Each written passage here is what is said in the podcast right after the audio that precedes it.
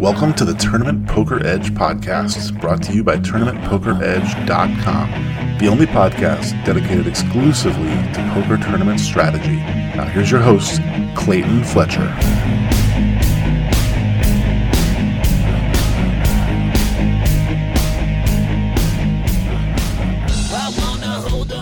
Hello, once again, everybody, and welcome to the Tournament Poker Edge podcast. I'm your host, Clayton Fletcher, here in New York City.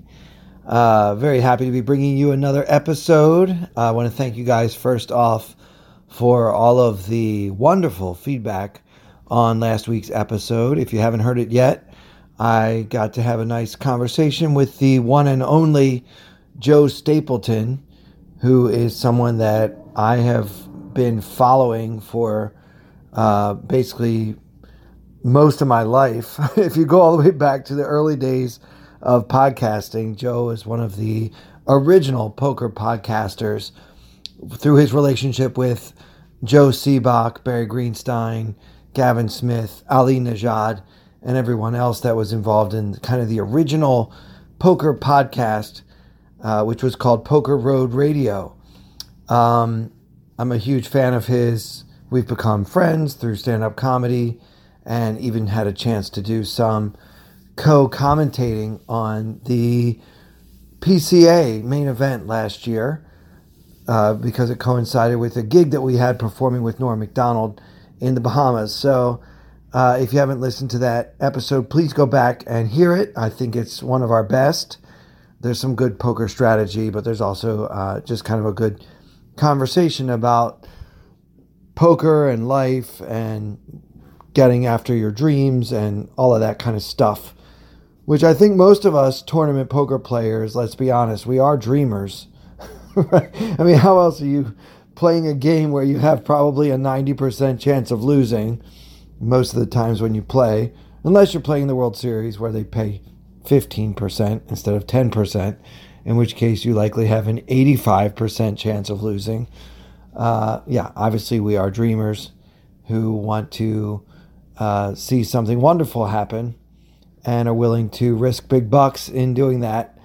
So I think it kind of goes to the mentality of a poker player or a professional comedian hoping to catch a big break.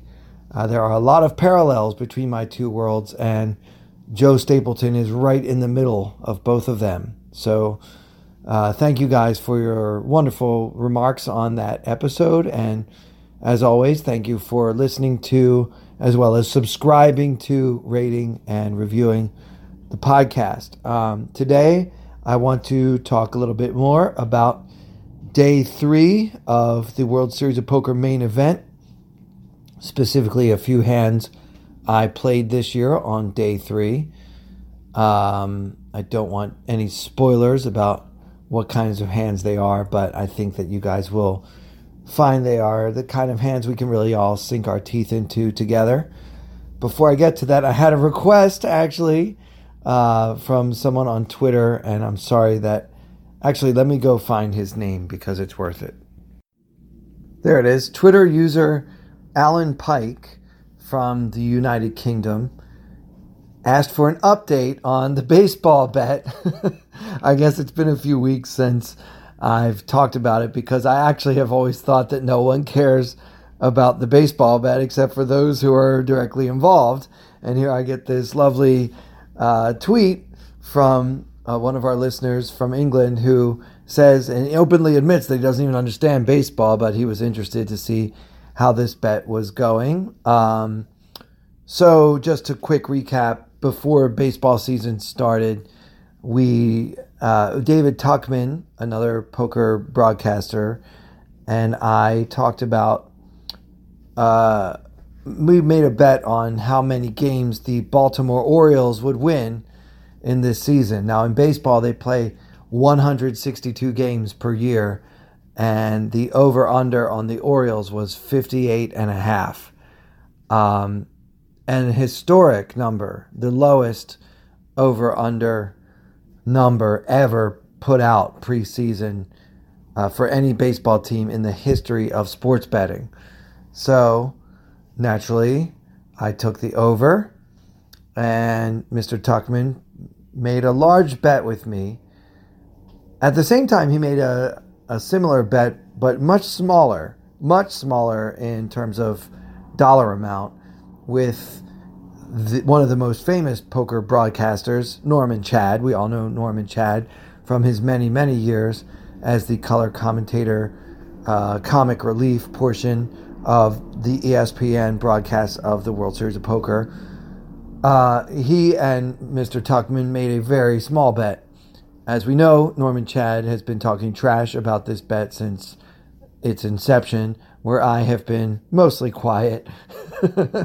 because when I have a lot of money on the line, I don't like to do anything to jinx it. And also, uh, we bet an amount that is probably going to cause a small amount of pain to the loser. And I didn't want to be uh, the, uh, unsportsmanlike, I guess.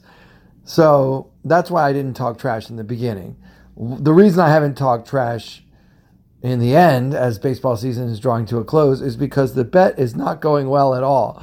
At the time of this recording, there are 18 games remaining in the baseball season. They've played 144, and uh, there are 162 total. So, with 18 more games uh, left to play, the Orioles have won 47 games, which means they need to go 12 and 6 the rest of the way.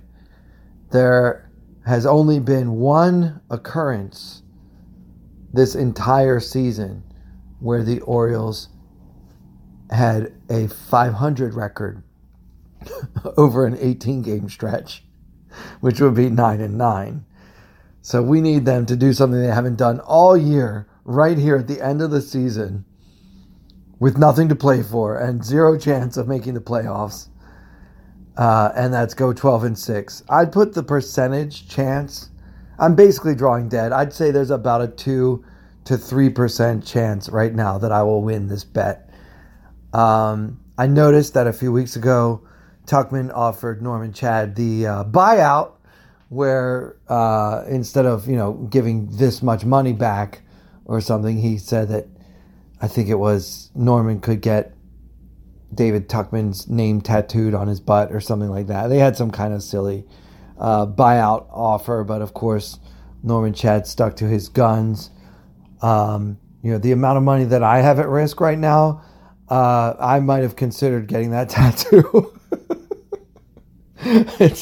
I'm exaggerating a little bit, guys. Please don't feel bad for me, but uh, it's almost over and it's looking like Tuck on Sports will come out victorious. Now, as my friend Jamie Kerstetter said on David Tuckman's wonderful podcast, Under the Gun, why would anyone make a sports bet against David Tuckman? The word sports is in his Twitter handle. Uh, and yes, Mr. Tuckman does know a lot about sports, but I just thought that I was on the right side of this one. And maybe I was, you know, as we know from poker, many times you make a good bet that doesn't pan out. Uh, whatever. I'm preparing to pay up, and I will do so with a smile on my face. I will try to be as gracious in loss as I am in victory. but uh, it's all in fun. Anyway, uh, so that's where that stands. And in a few weeks' time, we should have a full update a final update on that uh, saga of a baseball bet. With such a long season, it's been kind of fun. It made it much more interesting to follow the Orioles this year than it otherwise would have been.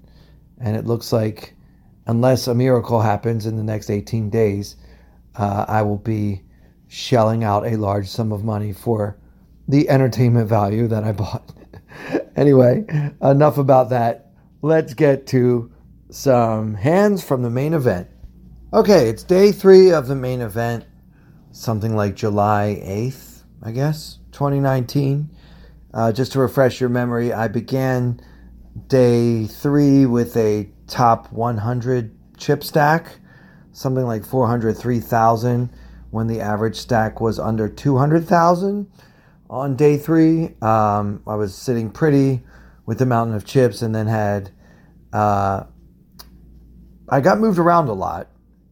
there were eight tables, I think, maybe nine, that I played all in the same day. They just kept moving me. And so I never really felt like I got a foothold. I was happy to be moved away from some of these tables.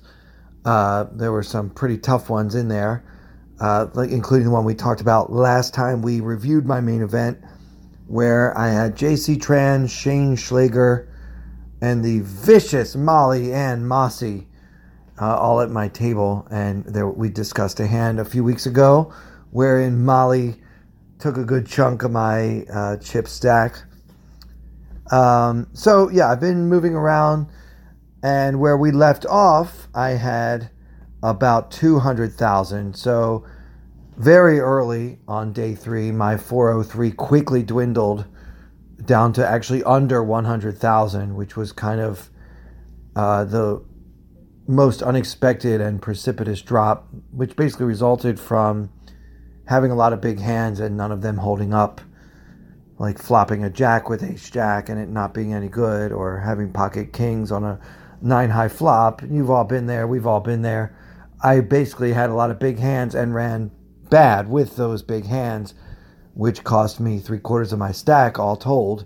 And well, there was actually one uh, medium sized bluff that didn't work in there as well for good measure, so I wasn't running well on my uh, value bets nor on my bluffs.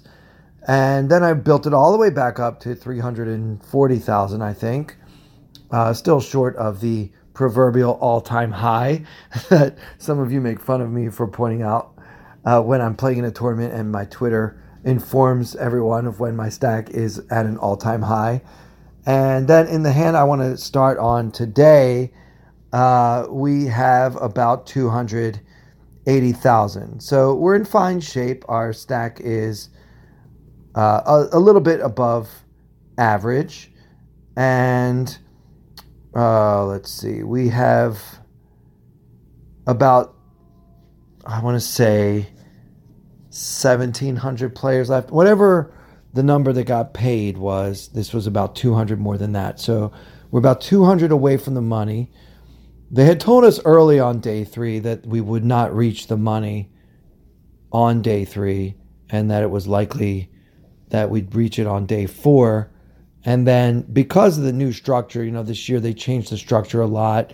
They added more chips, but also changed some of the levels, uh, etc. So it, it's always an estimate of exactly when the money would be reached. Many people thought it wouldn't be till day four. It turned out that they ended up reaching the money at the end of day three. So we are about midway through day three when this hand comes up. Uh, I'm at my fifth table of the day. The blinds are 2,500 and 5,000 with a 5,000 big blind ante. Uh, so that's 12,500 in the pot, and we have 280 thousand. So we've got an M of something like 23 ish. And we have just under 60 big blinds, uh, if you prefer. So uh, I've been at this table for about half an hour. It's a fairly comfortable table. Uh, most of the players at my table are playing in a way that I'm comfortable attacking. Um, there are no notable killers at my table. Uh, th- in this hand, they all folded to me in the small blind, which is the second time this has happened at this table. In the other hand, uh, I raised it up and my opponent folded. So let's talk about my opponent since we know in this hand I'll have only one. Uh, he is a player from Europe. I think he's French.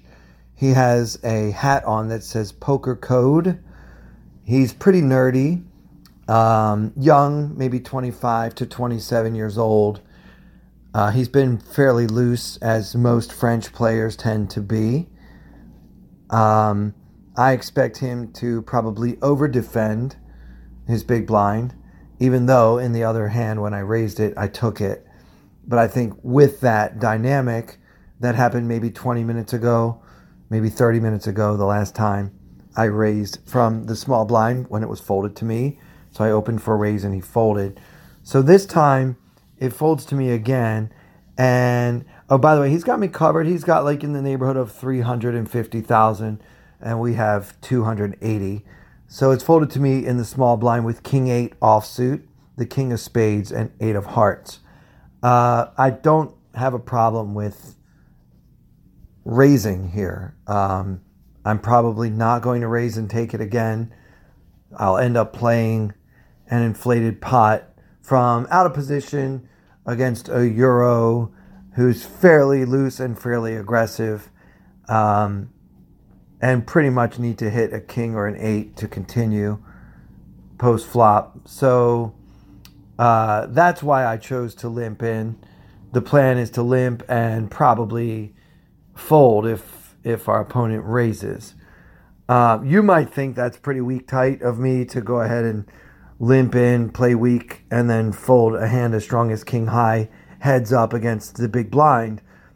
But my mentality is if I can avoid playing out of position, I'm willing to give up a little bit of EV just to play a smaller pot in that way. So my approach to this hand was I limped in and I might as well have had 10 deuce or something eh, because if he had raised at all, I was probably just going to lay my hand down unless I got some kind of read that he wasn't strong.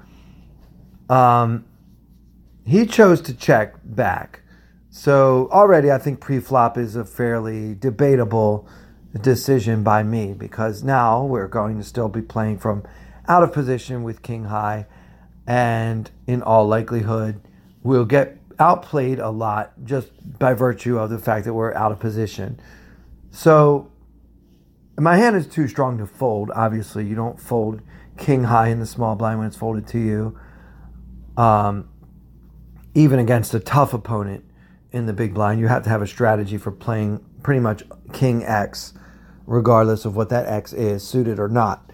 So, with folding out of the question, it's just a matter of do I want to try to steal his big blind again, um, which I again I don't think I had much chance of doing, or do I want to play a big pot with this hand against this opponent? And I guess that's why I decided to try to just keep the pot small. I didn't mind him checking behind. I felt like unless I flop strong, I'm probably just going to check and fold on the flop. And then I just lost an extra 5,000 in this pot. No big deal. Uh, uh, sorry, lost an extra 2,500 in this pot. Definitely no big deal when you have 280,000. Uh, and part of my mentality in my approach to playing the main event, and I've I've played in the main event nine times, and I've cashed in it twice. Um, before this year, I'm talking about before this year, and the two times I cashed, I finished in the top 100. So I kind of have an all or nothing uh, at least you know from that small sample size with my results. I either didn't make it into the money or I got very very deep into the money. Uh, so part of my approach to this particular tournament is I don't try to get every single chip of EV that I can. Um, the spot has to be really good for me to take the variance.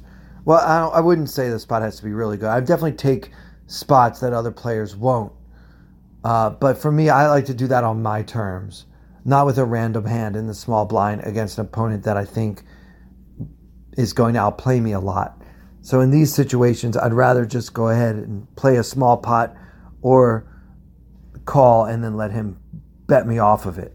So I'd love to hear what you guys think of my pre-flop strategy and the rationale behind it. Uh, I was thrilled when my opponent checked and I got to see a flop. And the flop was a good one. 8 7 tray with two diamonds, 8 of diamonds, 7 of diamonds, 7 of 8 of diamonds, 7 of diamonds, 3 of clubs. So with 15,000 in the pot and 280,000 behind, I have top pair with a king kicker. Uh, I, obviously, it's it's fine to bet here, but first of all, we need to evaluate this hand correctly. Generally speaking, I have a monster. I have top pair with second kicker on a board that there are many, many hands with which my opponent can continue. Uh, he can call with any flush draw, any gut shot, um, any piece of the board. Like if he has something like five three and he hit bottom pair, he's got he's got to call one bet. Uh, obviously, any seven. There there are gut shots, flush draws, and pairs that he can call with. Uh, actually, I think the solver would even say that in this situation he should even call with certain two overcard hands like Queen Nine, um, if I bet. So, given all that, there's a strong case to be made for just firing a healthy bet into this 15k pot. Um, I need to mix up my play. So I checked here. And I was hoping that my opponent would put a little bet out there so that I could check raise him. The reason for this is balance.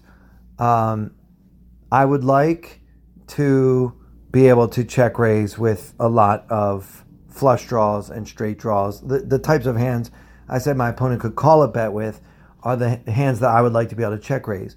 So if I'm going to do that, then I need to, especially against a decent to good opponent as this one seems to be, I need to have some non draws in my check raising range. Uh, I think many players would check raise with a flush draw here, but not enough of us are check raising with one pair type hands here. And I think if you're going to put some one pair hands into your flop check raising range, they should be the best one pair hands that we have. Like when I limp in with pocket aces, hoping to get raised so that I can three bet pre flop, uh, this would be a great spot to check raise, hoping that my opponent actually has an eight here or a, a draw strong enough to continue to the check raise. Uh, so that was my plan. It's also not the end of the world if he checks behind because now my hand strength is disguised and I might get more action from worse on the turn. So, with all that in mind, I checked. I was happy to see him put out a, a, a 7,000 bet into the 15,000 pot, so basically half the pot. And I check raised to 20,000, fully expecting to win the pot pretty often, but also knowing that there are certain draws with which my opponent should continue either with a three bet or more likely a call. Now, very few players want to play a really huge pot without a, a monster this close to the money. In the main event, with about 200 players left uh, until we hit the money, many players tighten up a lot more than they should. I've talked about in previous episodes my strategy for exploiting those players uh, just by barreling them to death and knowing that they're probably not going to continue unless they have a monster, which they probably don't, right? So, with all that, I choose to check raise here and expect my opponent to usually fold. But when even when he calls, I think that king eight is good almost always. So I don't mind if he calls. So I put in 20,000, which is not a big raise, but it's not trivial either. Uh, he bet 7,000. It's almost 3x. And he called rather quickly. So I don't mind that. I think that he should be doing this with uh, something like a seven with a high diamond, like a queen seven with a queen of diamonds. Uh, so middle pair with a backdoor flush draw and an overcard. Like these kind of hands should call. Um, maybe not should call, but it should at least call some of the time, especially if he has a pair. Because usually, again, usually when I check raise on this board, I'm going to have a draw myself. This particular check raise is designed to protect those draws from exploitation. So he calls, and I don't mind at all. Now, with 65k in the pot, the turn comes the Jack of Hearts. Okay, not my favorite card because it does complete the 10 9, which is certainly in my opponent's range for betting and calling on the flop. Um, I suppose it's possible he could also have a hand like Jack 10, especially if one of his cards is a heart. I mean, a, a diamond rather. Remember, it's eight of diamonds, seven of diamonds, tray of clubs on the flop. So he could bet and call with something like Jack 10 with the Jack of Diamonds for the two overcards, gut shot to the nuts, backdoor diamonds. Like with a lot going on, especially given my sizing, it's probably correct for him to call with those kind of hands a lot. Other than that, I don't really see how this Jack could help him. Like, yeah, sure, if he has 10 9, it gave him the nuts. Or if he had something like a two overcard hand, like a Jack 10 type of hand. So overall, even though the Jack is not my favorite card, I still think it's a good card, and I still think I need to continue trying to get value for what has now become second pair. Now, you guys who don't play a lot of heads up or don't find yourself in heads up situations a lot, uh, King eight on a eight high flop heads up against a big blind who just checked is a monster. It's a very big hand. It's not actually a monster, but it's a very big hand. The jack doesn't really do that much to change that. I mean, maybe he got lucky and hit his jack now, but probably I'm still good most of the time. And more importantly, I can still continue to get value if my opponent has an eight. He's not going to fold if I bet again. If my opponent has a seven, he should probably call again.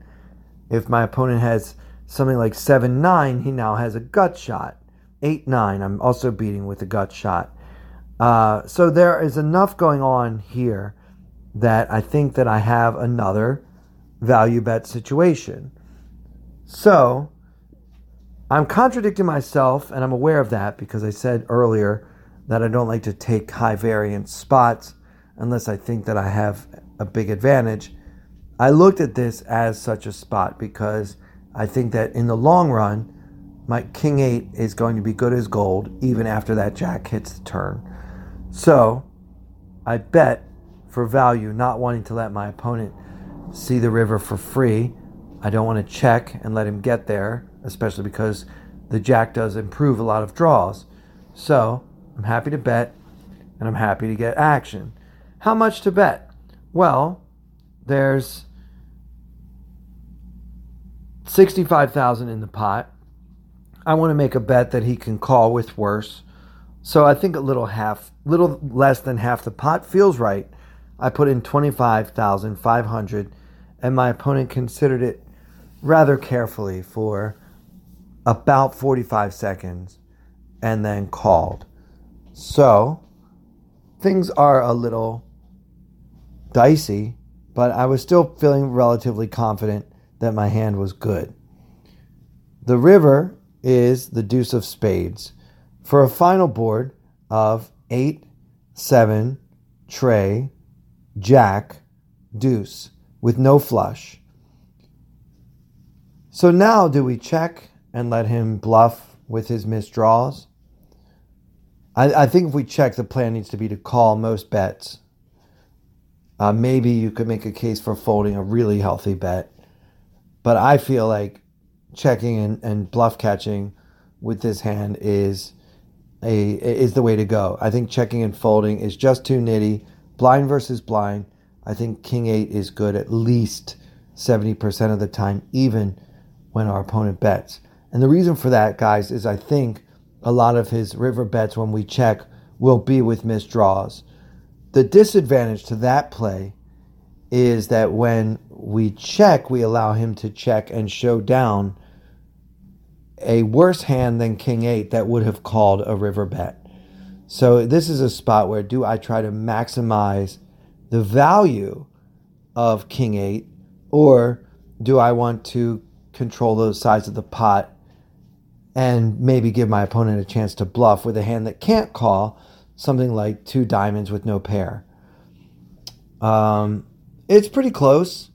I went for the value bet. I think it's a good play. I think that my opponent should call with any eight, any seven, possibly even a three. Um, and I can beat all of those hands except for ace eight. Uh, I feel like there are so many hands that will call me at least some of the time, especially if I give them a good price, that I think we have a three streets of value situation. again, virtually a random hand against truly a random hand uh, pre flop that has now kind of defined itself a little bit through the betting on the flop and on 4th Street. So, checking things out, I decide there's 116, 116,000 in the pot. I put in a, a bet that I thought would entice him to call me with worse, and that bet was 45K. I think I can get value again from eights, from sevens, possibly some other pairs. And my opponent called rather quickly, and I turned over my king eight with some degree of pride, and my opponent turned over jack of spades, nine of clubs. Now, so he won the hand with top pair of jacks. Uh, pretty ugly. I mean, it had you know, results oriented. Had I checked the river, my opponent would very likely have value bet larger than 45k, and I probably would have had to call with second pair king kicker. Uh, so in that sense, I saved money on my river bet, but that's not why I made that bet. I made that bet to try to get paid by worse, not to get paid by better. So uh, that was a disappointing hand. It cost me about eighty-five thousand, I guess, is is the amount that it cost me. So it took me from two eighty down to one ninety-five, which is unfortunate. Um, but let's talk about it. Uh, do do you guys like my decision to go for uh, thin value in this spot? I mean, obviously it's not thin value on the flop. The flop check raise is a thing of beauty. I was actually surprised my opponent called the flop check raise with this hand. Jack nine with no diamonds is just basically two overcards and a gut shot. And I would have thought that most players would give up. Uh, given that he doesn't have uh, the flush possibility. Uh, it worked out for him. I don't think he played his hand poorly, but I was a little surprised to see that hand in his range for calling my check raise on the flop. Okay, so here's one more hand from day three. The same level, but the level is almost over, and things have not gone well in the last hour or so. Remember, there's two hour levels in the main event, so we're still at the 2500, 5000 with 5000 big blind ante level. We're now about 80 or 90 players off the money. Uh, it's hard to say because they're trying to update the scoreboard, as it were, but they can't exactly keep up minute by minute with each and every bust out. But we're getting pretty close. Um, I would say that at this time, at that time, my uh, estimation was that we would reach the money within maybe the next 90 minutes, like sometime during the next level. So this level's about to end. Hero has 76,500 in the stack, and the blinds are still 25, 5, 5. So we've got an M of six and a half. You could also say that we have uh, 15 big blinds. So no matter how you look at it, we're getting pretty short here, and the blinds are about to go up. The next level is only 3,000, 6,000, 6,000, so it's not like the blinds are about to double, but our M is about to change from 6.5 to 5, uh, which is a pretty significant change. Anyway, um, a lot of players are tightening up, and a few of my opponents have decided to take advantage of the situation, as I am prone to do on any bubble of any tournament, but this this particular tournament, uh, you really do want to be a bubble abuser. One such player is on the button. He has raised in the last 20 minutes literally every time it's folded to him.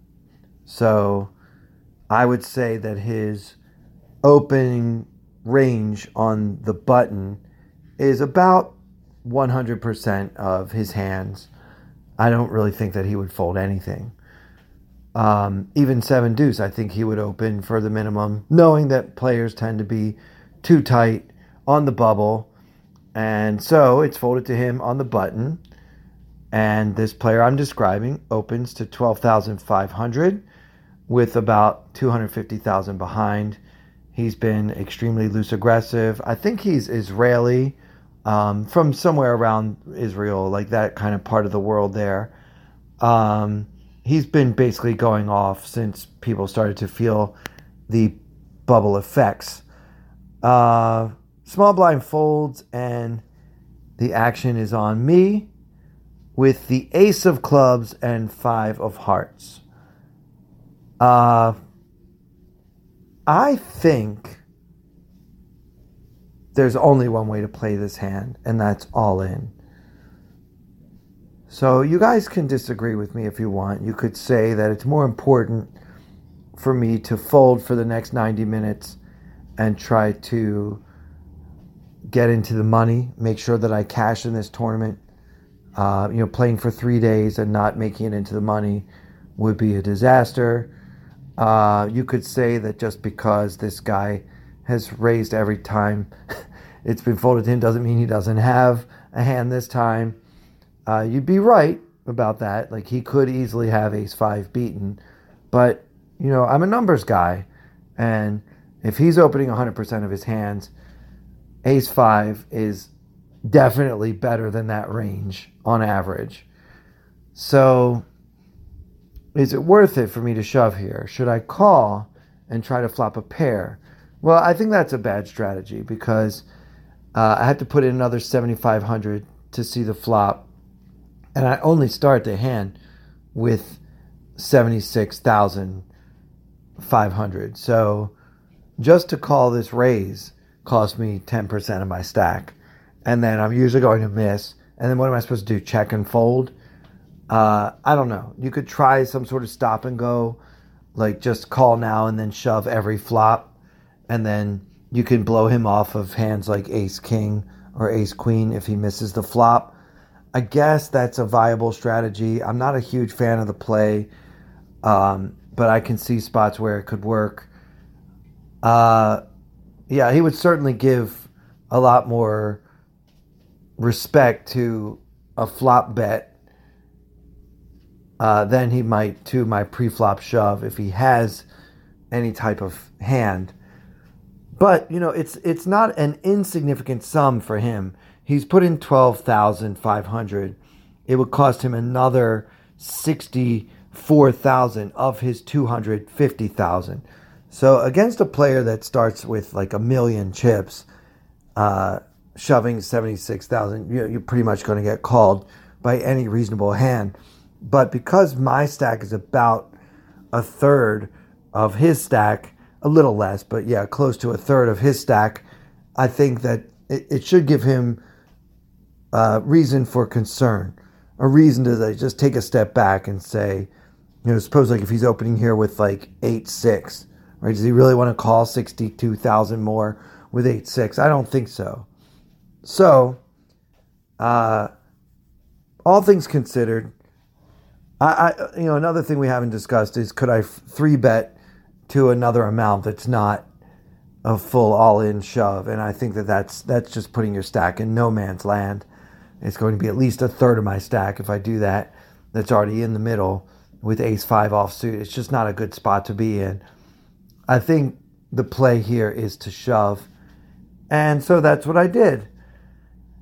And my opponent thought about it for quite a while, almost two minutes, before finally calling with uh, Queen 10 suited, which, you know, look, you could say this is bad because now if he just hits a queen or a 10, I'm probably going to be out of the main event, which really hurts.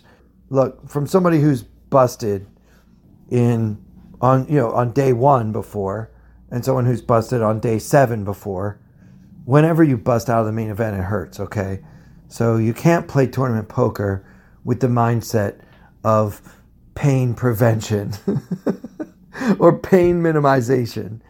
You've just got to make good plays, and in the long run, making good plays is how you make money in poker. So I got it all in with the best hand and lost the pot.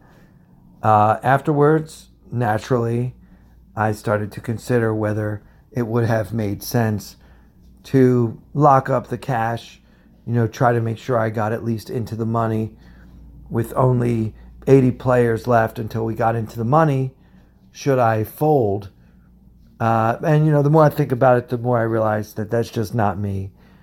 I'm sure there's someone out there with ICM considerations, knowing that with a 76,000 stack at this stage of the tournament, uh, my chances of making the final table of this tournament are so small. My stack is like 25% of the average stack and probably less than 10% of the biggest stack, maybe even less than 5% of the biggest stack remaining in the in the field. So with all of that in mind, it, it's silly to think about, you know, me shooting for the nine million dollar first place prize or whatever it was this year. Uh, but you know, there's a lot that can happen between getting it all in here, doubling up, then maybe getting another double up before the bubble bursts, and then getting into the money with an average stack. From there, I do have a shot at making the final table and, and you know getting the life changing money. And I think that folding my way to a min cash basically eliminates the chance, whatever, however minute that chance might be now. It's going to be virtually zero if I fold and try to get into the money with just a chip and a chair. So that's just not the way I play. Uh, a few weeks ago, when we spoke with Lexy Gavin, I commented to her that I think she pays too much attention to pay jumps and ICM stuff, and that I freely admit that I don't pay enough attention to those things. But I think button versus big blind, holding an ace against a player who has approximately 100% opening range, I, I don't see any play other than shoving. So I don't regret it. I'm not happy about the result. He flopped a queen and beat me. Um, that sucks. But, you know, his hand isn't doing badly against ace five. He's really only in bad shape when I have a pair above jacks or uh, a queen or a 10 in my hand with a better kicker. Otherwise, he really has to call, and I won't have those hands very much. So, that is how we busted out of the main event. Very different from last year's amazing story, but still, uh, you know, it's really about the plays we make, right? So I think I made some good plays in this tournament definitely love all the uh, opposing viewpoints that you guys have shared with me on Twitter, especially those of you who have done so in a respectful tone instead of just saying, This is bad, that was stupid, don't do that. you know, I think at this point, uh, as your podcast host, I I have earned the right to ask you guys to uh, not call me stupid on Twitter. but being a comedian, I'm pretty thick skinned and I'm pretty much called worse than that every night of my life. So I guess bring it on, whatever. So that'll do it for this week's episode. Uh, for everyone here at Tournament Poker Edge, I'm Clayton Fletcher. Thank you so much for listening.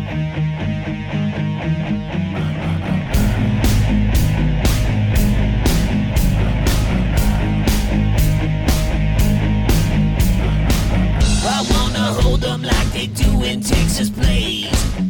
Them, let hit me, raise it, baby, stay with me. Luck and intuition, play the cards with babes to start. And after she's been hooked, I'll play the one that's on her heart.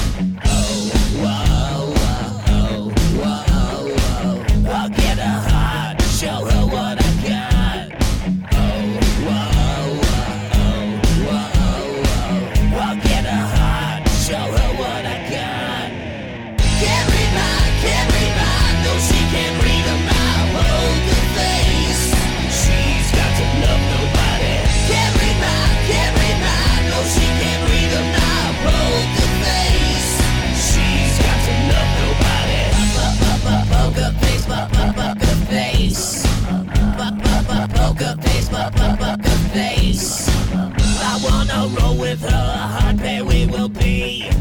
While little gambling is fun when you're with me. Russian roulette is not the same without a gun. And baby, when it's love, it, it's not rough, it isn't fun, fun. Oh, whoa, whoa, oh, whoa, whoa. I'll get